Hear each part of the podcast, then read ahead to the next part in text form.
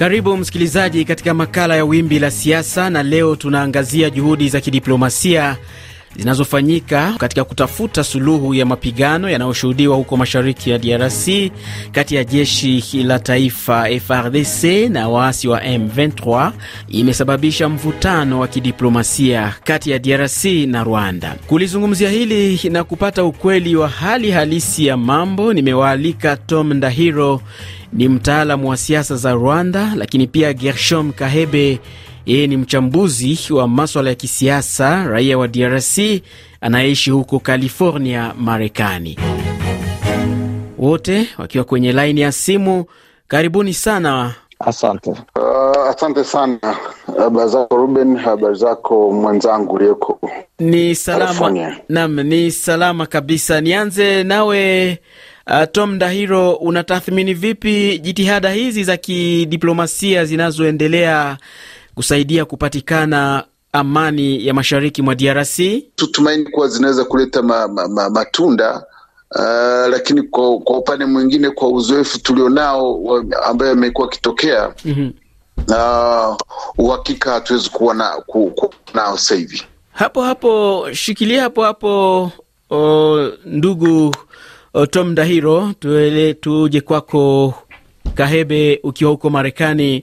Uh, pengine unatathmini vipi jitihada ambazo sasa zinafanyika kusuluhisha mgogoro uliopo kati ya DRC na Rwanda? Nafaa kujiuliza mazungumzo itafua, itafanyika kufuatana na nini? Kitu gani ambacho watazungumzia kusudi mzozo ulioko katikati ya Kongo na Rwanda vilevile na Kongo na na M23 iweze kumalizika. Ger- Gershom, lakini hata hivyo kulifanyika mazungumzo yaliyopita uh, kati ya waasi wa hawa M23 na serikali ya Kinshasa na hawa, hawa waasi hawakushirikishwa. E, hii inaashiria nini hasa katika jitihada hizi? Waasi wa M23 walikuwa wamealikwa Nairobi kama jinsi vikundi vingine ambavyo vilikuwa vimealikwa kwa kuweza kuzungumza juu ya kumaliza mapigano ambayo iko katika Kongo, lakini imeonekana kwamba M23 iliweza kufukuzwa wakati ambapo walikuwa wanazungumza, na ndiyo kundi ambalo linaonekana kwa sasa lina nguvu zaidi ya vikundi vingine. Sasa vita inaweza kuwa nguvu kuvimaliza. Uh, shikilia hapo hapo nije kwake Tom Ndahiro pale Kigali. Suluhishi wa mzozo huu kutoka nchi za Jumuiya ya Afrika Mashariki, Uhuru Kenyatta, rais wa zamani wa Kenya, amewaambia raia wa DRC kuungana uh, na kuyataka makundi ya waasi kuweka silaha chini, akiongeza kuwa watu wa nje wanaotaka mzozo huu uendelee hawana nia nzuri kama tunavyomsikiliza hapa. langu ni moja peke yake. Uwe wewe ni kabila gani, uwe wewe ni mrefu ni mfupi, umetoka Goma ama umetoka Kinshasa ama umetoka wapi, hii ni nchi yako, na nataka niwaeleze ndugu na dada zetu wa Kongo ya kwamba wengine kutoka nje watatafuta njia ya kuwagawa, lakini hawagawagawi nyinyi kwa sababu ya kuwapenda wanawagawa kwa sababu ya yale ambaye wenyewe wangependa kufaidika kwa taifa lenu. Ni jukumu la kila Mkongo kujua ya kwamba usiangalie kabila ya mwenzako, uangalie kwa makini uaminifu wako, uzalendo wako kwa nchi yako, na ujue ya kwamba mukitaka mema lazima muungane na mushirikiane na mufanye kazi pamoja. Bunduki na risasi italeta tu madhara, haiwezi waletee maendeleo, haiwezi waletee utajiri. Utajiri wenu utanyanyaswa na wengine. Ndahiro, kauli hii ya rais uh, uh, wa zamani wa Kenya inamaanisha nini?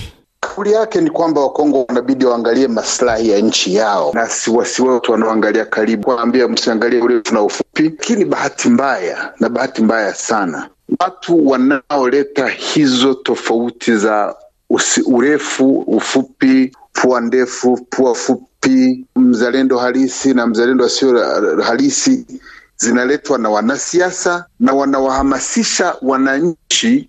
Kitaka amani katika mazungumzo, ni lazima uwe na kitu unachokiachia ili upate kingine. Na kuwepo na nia ya kisiasa au utashi wa kisiasa. Wanasiasa wanawachanga wananchi wao, na badala ya kuangalia matatizo yaliyopo wanatafuta mtu wa kumsikilizia, badala ya kumwangalia mtu anasema tatizo ni Rwanda. Kwa upande mmoja unaonyesha kama mtu anataka amani, wakati huo huo wanachochea vita. Gershom Kahebe, matarajio yako ni yapi kuhusu mazungumzo mapya ambayo yanapangwa kufanyika uh, jijini Nairobi Novemba 21, yani wiki ijayo?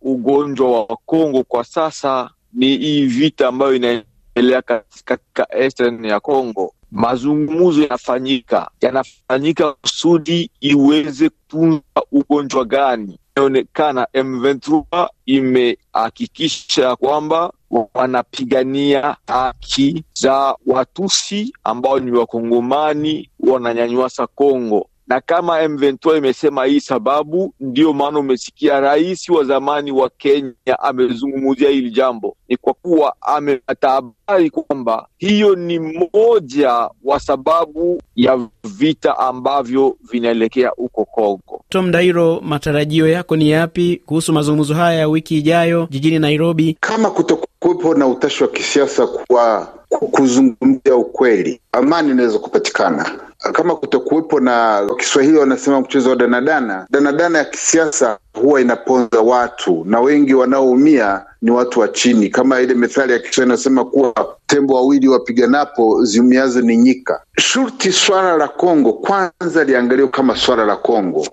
na, na kuangalia sikuwa matatizo ya Kongo yanatoka nje Kongo itasaidiwa na itapiganiwa na watu wa nje. Kongo sio nchi isipokuwa ni sehemu ambayo makundi ya kisiasa makundi ya, ya, ya, ya, ya maharamia na majasusi yatakuja yaingie ya kwenye, kwenye nchi hiyo ya, ya ni uwanja wa mapigano na yashirikiana na, na majeshi ya serikali. Matarajio yangu ni kwamba kuwepo na kuzungumza ukweli na kupeana ukweli kusipokuwepo na kupeana ukweli na kuambia wanasiasa wasio wachochezi wa chuki, matarajio yangu hayatakuwa mazuri sana. Wimbi la siasa kila Jumatano saa 2 na dakika 46 asubuhi na marudio ni Ijumaa saa 12 na dakika 20 jioni. Na kumalizia kwa sekunde chache tu, Kahebe, uh, pengine nini ujumbe wako kwa hawa ambao watakuja kushiriki mazungumzo jijini Nairobi? Kwa kifupi tu. Ninakubaliana na ndugu ambaye amesema kwamba mzozo wa Kongo hautamalizwa na watu wa nje au taifa nje. Mzozo wa Kongo utamalizwa na wakongomani wenyewe. Naam. Na kwewe Ndahiro, Ala. ujumbe wako kwa hawa ambao watashiriki mazungumzo kwa kifupi tu? Ujumbe wangu kwa wanaoshiriki mazungumzo, amani ya Kongo ni muhimu kwa wakongomani na kwa, wa, na kwa majirani zake. Naam, asante sana Tom Dahiro, na vilevile ni kushukuru uh, Gershom Kahebe. Nikumbushe kuwa wewe ni mchambuzi na mtaalamu wa maswala ya kisiasa huko DRC. Umekuwa ukizungumza nasi moja kwa moja kutoka California, Marekani. Na msikilizaji, muda umeturuhusu kuwa na haya katika wimbi la siasa hivi leo. Naitwa Ruben Lukumbuka, asante sana na kwaherini.